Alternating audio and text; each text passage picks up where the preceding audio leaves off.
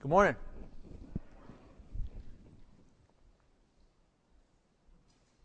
If you have a Bible, uh, turn it to Ecclesiastes, excuse me, Ecclesiastes chapter 5. Ecclesiastes chapter 5. Not even uh, 20 years ago, they opened as they always did at 8 o'clock in the morning. A few years later, it was 6 a.m. open time. Then it became 5 a.m., then 4 a.m., and then came the 12 midnight time slot, which has dominated the past decade. But not to be undone, this year would be different. This year, our culture would hurriedly finish dinner to ensure we had plenty of time to get to Target or Walmart, which opened at 8 p.m. this year on Thanksgiving Day. But oh, oh, what a disappointment many felt that evening. For despite a prompt arrival at 8 p.m., instead of being met by the face of that pleasant Walmart greeter, Instead, it became quite clear that a thousand other shoppers were already in line, the ones in back having arrived a few hours before you, the ones in front having camped out for days, even weeks. You know what I'm talking about. Black Friday. Raise your hands, you guilty people. Black Friday participants, raise your hands high. Don't be shy. We have a few, all right? Anyone camp out? Okay, good.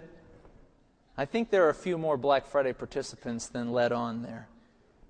Only in America, only in America can we go round the table sharing about the things that truly matter, only to finish dinner driving and searching hastily for the things that matter not. And now it's not just Black Friday. No, no. Not to be outdone. There's Small Business Saturday. And there's Cyber Monday. For whatever reason, they left Sunday alone. I'm really not sure why, because my thought is that 7 Eleven should really jump on Slurpee Sunday. Uh, I know I would camp out for Slurpee Sunday. There might be a few of you. But Black Friday, folks, is uh, it's really uh, quite aptly named. Retailers call it Black Friday because it's the day they bring in hordes of profit. But were you to ask uh, for a spiritual reason why it's called Black Friday, you might be given a different answer. A spiritual person would call it Black Friday not for how profitable it is, but because it is often symptomatic of the black hole that such consumerism and materialism can form in our souls. In science, a black hole is an astronomical element in space where gravity prevents anything from escaping. The outer rim of a black hole is called an event horizon, and it marks the point of no return. Once any mass or any light enters that event horizon, the outer rim of a black hole, it gets completely absorbed, never to be seen again. Folks, Black Friday, in and of itself, is not evil. But without careful consideration of why we instinctively desire to shop and consume on the day after, or sometimes now the very day upon which we are to be giving thanks, without any spiritual consideration, such consumerism can become a black hole in our soul that sucks out our light and robs us of all that is true and good when we wrap our minds around material things, when we cover ourselves in consumerism, we end up losing much. And so, the title of this message today Robbed while Robed in Black. when, we do, when all we do is clothe ourselves with a consumer mentality, we end up being robbed of all that is good. Black Friday may be over, but its effects can still plague us during this time of year in which our minds and our eyes are to be focused on much higher things.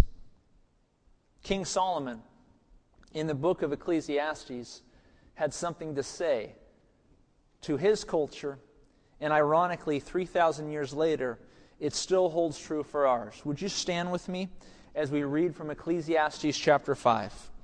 Ecclesiastes chapter 5, the words and wisdom of King Solomon, beginning in verse 10. He writes, He who loves silver will not be satisfied with silver, nor he who loves abundance with increase. This also is vanity. When goods increase, they increase who eat them. So, what profit have the owners except to see them with their eyes? The sleep of a laboring man is sweet, whether he eats little or much, but the abundance of the rich will not permit him to sleep. There is a severe evil, which I have seen under the sun riches kept for their owner to his hurt. But those same riches perish through misfortune. When he begets a son, there's nothing in his hand. As he came from his mother's womb, naked shall he return, to go as he came. And he shall take nothing from his labor, which he may carry, which he may carry away in his hand. And this also is a severe evil, just exactly as he came, so shall he go. For what profit has he who has labored for the wind? All his days he also eats in darkness, and he has much sorrow and sickness and anger. Our Lord, would you open up our eyes today to see your scripture clearly on the topic of money, uh, on consumerism, on focusing on the things of this world. And may we, as a result of this time together in your word, may we be lifted higher, our eyes higher, as a result of this teaching. In Jesus' name we pray. Amen. You may be seated. Verse 10 again. Solomon writes, He who loves silver will not be satisfied with silver, nor he who loves abundance with increase. This also is vanity. Solomon says, Look, it is vain, it is futile, it is hopeless, it is empty to lust after money and things. Our income, our money, what we buy, what we possess, these things should never be the basis of our happiness. We suppose more money and fancy things will bring us joy but they always disappoint. In fact, it's often the case that as we acquire more and more things, it ironically takes longer and longer to actually find satisfaction. Paul says it's, it's like a trap, it's like a human snare on your outline. 1 Timothy 6, verses 9 and 10. But those who desire to be rich fall into temptation and a snare, a trap into many foolish and harmful lusts, which drown men in destruction and perdition. For the love of money is a root of all kinds of evil, for which some have strayed from the faith in their greediness and pierced themselves through with many sorrows. Paul and Solomon both speak to the fact that money, the love of money, leads to a rotting inside of us. Take a look at verse 11 in Ecclesiastes 5. When goods increase, they increase who eat them. So, what profit have the owners except to see them with their eyes? I know a wise man uh, in the church who once said to me many years ago, he said, Neil, uh, he says, this is, I found this to be true of, of all people. He says, regardless of what you make, regardless of your annual income, you will find a way to spend every dollar of it by year's end. First, I, when I first heard that, I, I really didn't believe it because I didn't have kids. And because my wife and I could actually save a little bit then. Um, and I thought, yeah, really? No matter how much you make, whether you're lower class, middle class, upper class, no matter how much you make, chances are, at the end of the day, you'll find a way to spend every dollar of it by year's end. You know, I'm finding it to be more true as the years go by. Did you know that 60%, 60% of American households would be broke if they missed one paycheck? 60% of American households live paycheck to paycheck. Of course, in some cases, that is not due to negligence or lavish living. Some of us have been laid off.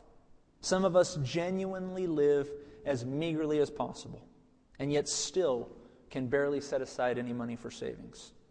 But if we're looking a little more closely at our finances, I think many of us would be ashamed that we're only one paycheck away from overdrawing our account.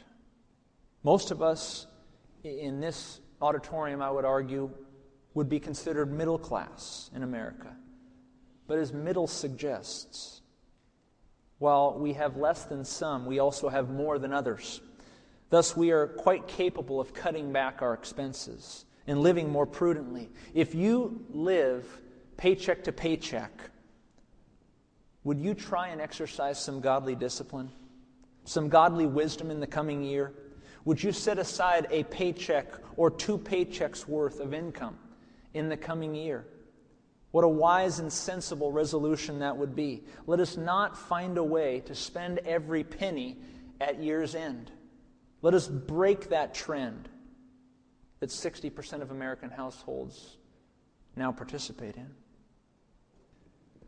But regardless of income levels, most of us, as we know, most of us spend every dollar by the, by the end of the year. Yet still, we suppose in our minds, in our heads, we have this idea that making just a little bit more will solve all our problems. If I just made a little bit more, I could save. If I just made a little bit more, I could put away. If I just made a little bit more, things would be okay. But it doesn't bring us happiness, does it? Solomon says it doesn't. Take a look at verse 11. He said, verse 11 again, when goods increase, they increase who eat them. So what profit have the owners except to see them with their eyes?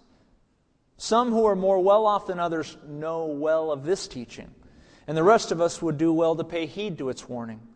More money usually means more heartache and headaches. Others will begin to seek you out when you have more money. You will learn of friends you did not know you had when you make more money, all because you have a little extra cash. And it can actually bring great harm to your personal relationship with others. You've, I could tell you story after story of lottery winners who went on to have horrific relationships in their marriage, with their children, with their grandchildren, with their extended family, with their friends, all because they came into a little bit of cash. More money means more headaches. And with many family and friends in need, and now so many more tax advisors and accountants and lawyers and stockbrokers and property managers, all because you have a little bit more, it seems that everyone wants their fair share. And so Solomon aptly writes What profit have the owners of all that money except to see it with their own eyes? This can also make us bitter. In fact, some translators in verse 11, note this, some translators translate the Hebrew words to see then, that is, to see the money, with the words to protect the money, to guard the money, to look after the money. In other words, the one with much can become so buried in material requests from others, so burdened with a pressure to provide for others that it causes him or her to actually become like Ebenezer Scrooge in A Christmas Carol, to become the person who ends up giving away nothing at all and instead hoards all that he has. Such an interpretation of verse 11 is actually bolstered by what follows in verse 12. Look at verse 12. The sleep of a laboring man is sweet, whether he eats little or whether he eats much, but the abundance of the rich won't permit him to sleep. Do you wish to sleep soundly at night? Money won't buy it. Solomon says hard work will. The man or woman who labors each day as unto the Lord is the one who will sleep soundly. That is to say, they will be at rest in their soul, knowing they're working hard. They're earning a, a decent living, an honorable living. But physical and emotional unrest comes to the one who is obsessed with money and things. In the night, they fret about how to keep what they have. They buy, they buy, and they dream of more.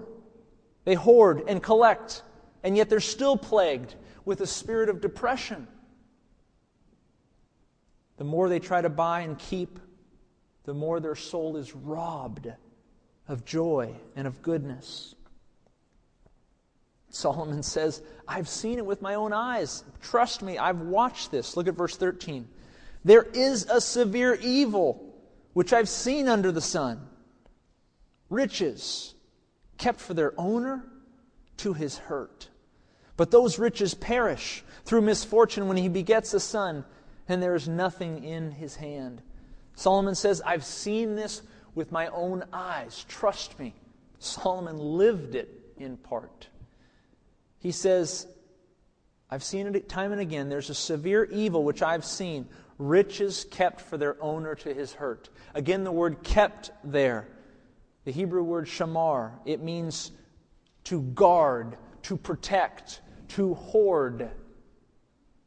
When a person hoards their money, when they hold on to material things, it's going to be to their own hurt. Solomon says, I've seen it before.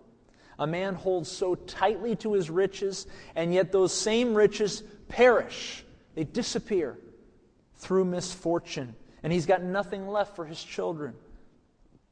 The word misfortune there, rabuinyan in, in Hebrew, meaning bad investment. We're human. We're not perfect. We endeavor to live as God would have us live, but we know we make mistakes, and there will be times when we gain money, when we gain profit, when we increase, and there will also be times when we lose money, when we throw it away on bad invest, in bad investments, be they bad investments in a stock or bad investment in a retail item that we've purchased. And when we have a misfortune like that, We've got no one to blame but ourselves. But what do we do? We pick ourselves back up. Why? Because we don't trust in riches. We make it our prayer, as the prayer of Agur in Proverbs 30. Take a look at that on the back of your outline. Proverbs 30, verses 8 and 9. This is Agur's prayer. He says, Give me neither poverty nor riches. Instead, feed me with the food allotted to me, God, lest I be full and I deny you and say, Who's the Lord? Or lest I be poor and I steal and I profane the name of my God. Agur said, Lord, let me just be content. I don't want riches. I don't want poverty. I don't want riches because if I do, I might get prideful and look up and say, Who's the Lord? I've done all this.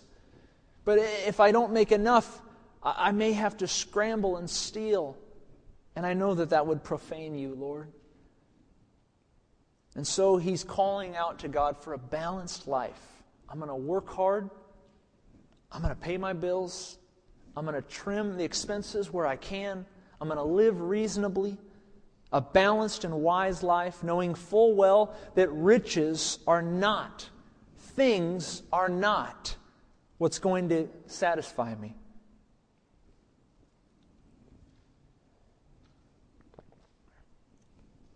We remember as a people the words that Solomon writes in verse 15 As he came from his mother's womb, naked shall he return, to go as he came, and he shall take nothing from his labor, which he may carry away in his hand.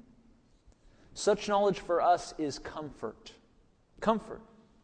It's comforting to know that you, you entered this world with nothing and you will leave with nothing. That is to say, nothing of material gain will you take.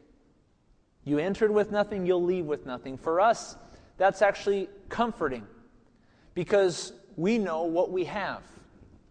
We don't have earthly riches, we have spiritual riches. We don't have physical riches, we have eternal riches. We have the riches that come to those of us who have believed in Jesus Christ as our Savior. And to those who have trusted Jesus, you have the greatest riches of all. You have the riches of eternal salvation. God has saved your very soul. And when you die, you will be in heaven with God forever. No riches are greater. Such knowledge for us is comforting to know we don't come in with anything, we don't leave with anything except Christ in us. But for the person who loves riches, for the person who's focused on, spirit, on material things, for the one who is consuming and consuming and seeking material goods, he or she reads verse 15 with terror. And he thinks, I've spent my whole life coveting money and riches and things. If I can't take these things with me when this life is over, I will have nothing.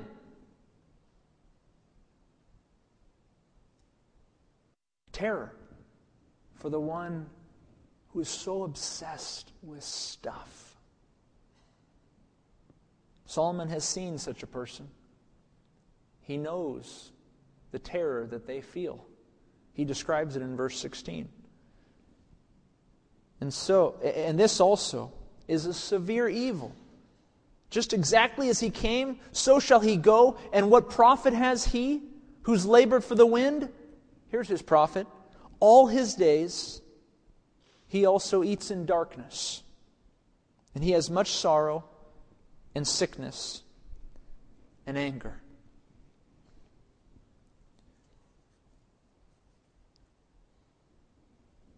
We suppose just a little bit more money, Lord, and then I'd be happy. Lord, just a little better car. I just want an upgrade. Lord, a, a, a bigger TV. I, the 50 incher, God, the 50. Lord, I know I have 25 pairs of shoes, but I need one more. That's my daughter talking at three years of age.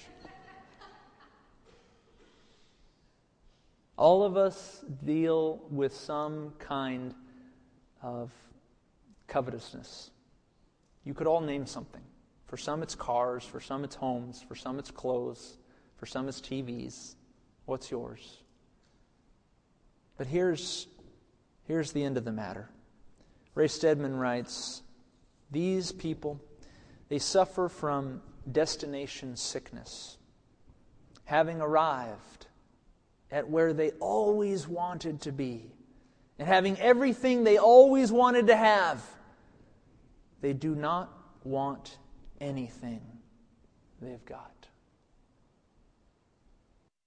How true that is. Once you've received that thing you've been coveting and wanting and desiring and, and asking for, you get it, and the next day you're on to the next thing. Cecil John Rhodes was a late 19th century uh, foreign businessman. Now, he was born in England, but he traveled to South Africa, to Africa, uh, to begin explorations uh, in business. He became a very successful businessman in Africa. He became uh, uh, involved in mining, particularly mining for diamonds. You may know him as the founder of the diamond company De Beers. Did I pronounce that right? De Beers once held 90% of the world's diamond supply. They now still hold a good 40%. Rhodes was the founder of the African state of Rhodesia. which he named after himself. You and I know it today as Zimbabwe. South Africa has a Rhodes University, which is named after Cecil John Rhodes. You may have also heard of the Rhodes Scholarship, which is funded by his estate. At the end of his life, Cecil Rhodes said this I've found much in Africa. Diamonds, gold, and land are mine, but now I must leave them all behind. Not a thing I've gained can be taken with me. I have not sought eternal treasure. Therefore, I actually have nothing at all. This was one of the richest men of the 19th century. He had everything. And on his deathbed, these were his words. At the end of his days, Cecil Rhodes was robbed of all good things because he had robed himself in profits, in material things, in money, in riches, in stuff. He was a man focused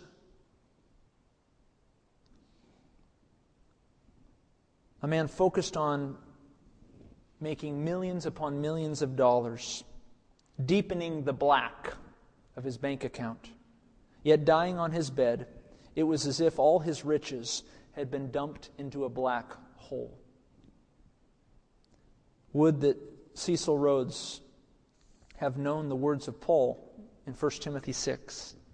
He writes, Command those who are rich in this present age not to be haughty, nor to trust in uncertain riches, but in the living God, who gives us richly all things to enjoy. Let them do good, that they may be rich in good works, ready to give, willing to share, storing up for themselves a good foundation for the time to come, that they may lay hold on eternal life. Paul said there are greater things to focus on. And unless we suppose that that admonition is just to the rich in verse 17, it's to all of us. I mean, Americans, by comparison, we're all rich to the rest of the world. And so this admonition is for us. Last Sunday, we participated in a time honored tradition at Coast, the Thanksgiving praise service. And as you know, uh, we, we came forward and spoke words of praise. We put the microphone in the center, and, and men, women, children, young and old, came down to the front, and we just, for an hour, uh, gave praise. But you know, it was funny. It was uncanny, really, what we did not hear. We did not hear one person say that they were thankful for their car, or their house, or their giant TV, or their shiny new shoes, or their fashionable new clothes. We did not hear one person give thanks for their income or their bank account or their credit line or their portfolio. None of these things were mentioned once. Instead, we heard men get up and praise their wives, women get up and praise their husbands. We heard children come forward and thank their parents and their loved ones. We thanked God for the blessings of new life, new babies. We thank God for the generations of family uh, that are in our church, for our grandparents. We thank God for the trials, for the hardships. We thank God for His provision at just the right time. We thank God for His sustenance. We thank God for His healing in sickness. We thank God for the support and the care of our church family. We thank God for the genuine friendships that we experience at Coast. We thank God for the growing intimacy that we are sensing with Him. We thank God for the visible answers that He has shown us to prayer. We heard our people from the bottom of their hearts give thanks and praise to God for the things that really mattered to them and not one of them was material. All of them were related to family, our faith, or our God. as we leave Thanksgiving and enter into a Christmas season, may we center our hearts again on what really matters. We already spoke from the bottom of our heart of what really matters. Now may we live it day by day. I'm pleased uh, to begin next week a new series. It's been some time since we've gone through a, a book in the scriptures. I want to begin next week a study on the book of Colossians, the epistle or the letter to the church at Colossae. It's an epistle of Paul's that will center our hearts on the one whom we should be thinking of this season, on the Lord Jesus Christ. The entire first chapter is dedicated to Him, it's centered on Him, it's focused on Him. And as we enter Christmas, with all the Black Fridays and the small business Saturdays and the Slurpee Sundays and the Cyber Mondays and all the rest, may we truly find this season our center, who is Jesus our Lord. Heavenly Father, Lord, uh, thank you for giving us perspective. God, we know, we've already testified what truly matters. It is our family, our faith, our great and mighty salvation that comes through our Lord Jesus Christ. God, thank you that it's not stuff, it's not things that matter. We've already demonstrated that. Now, God, let that sink deep because it's so easy to get distracted, especially in this season of the year. Lord, all of us are susceptible on some level, spending too much, living too closely to the wire when we need not. God, let us make wiser decisions, more prudent decisions. Let us continue to use our money wisely, most especially for the cause of Christ. And so, Lord, we want to first give to you before we give to one another. May we keep our eyes on you, Lord, as we enter season of Advent. May we keep our eyes on Christ. In his name we pray. Amen.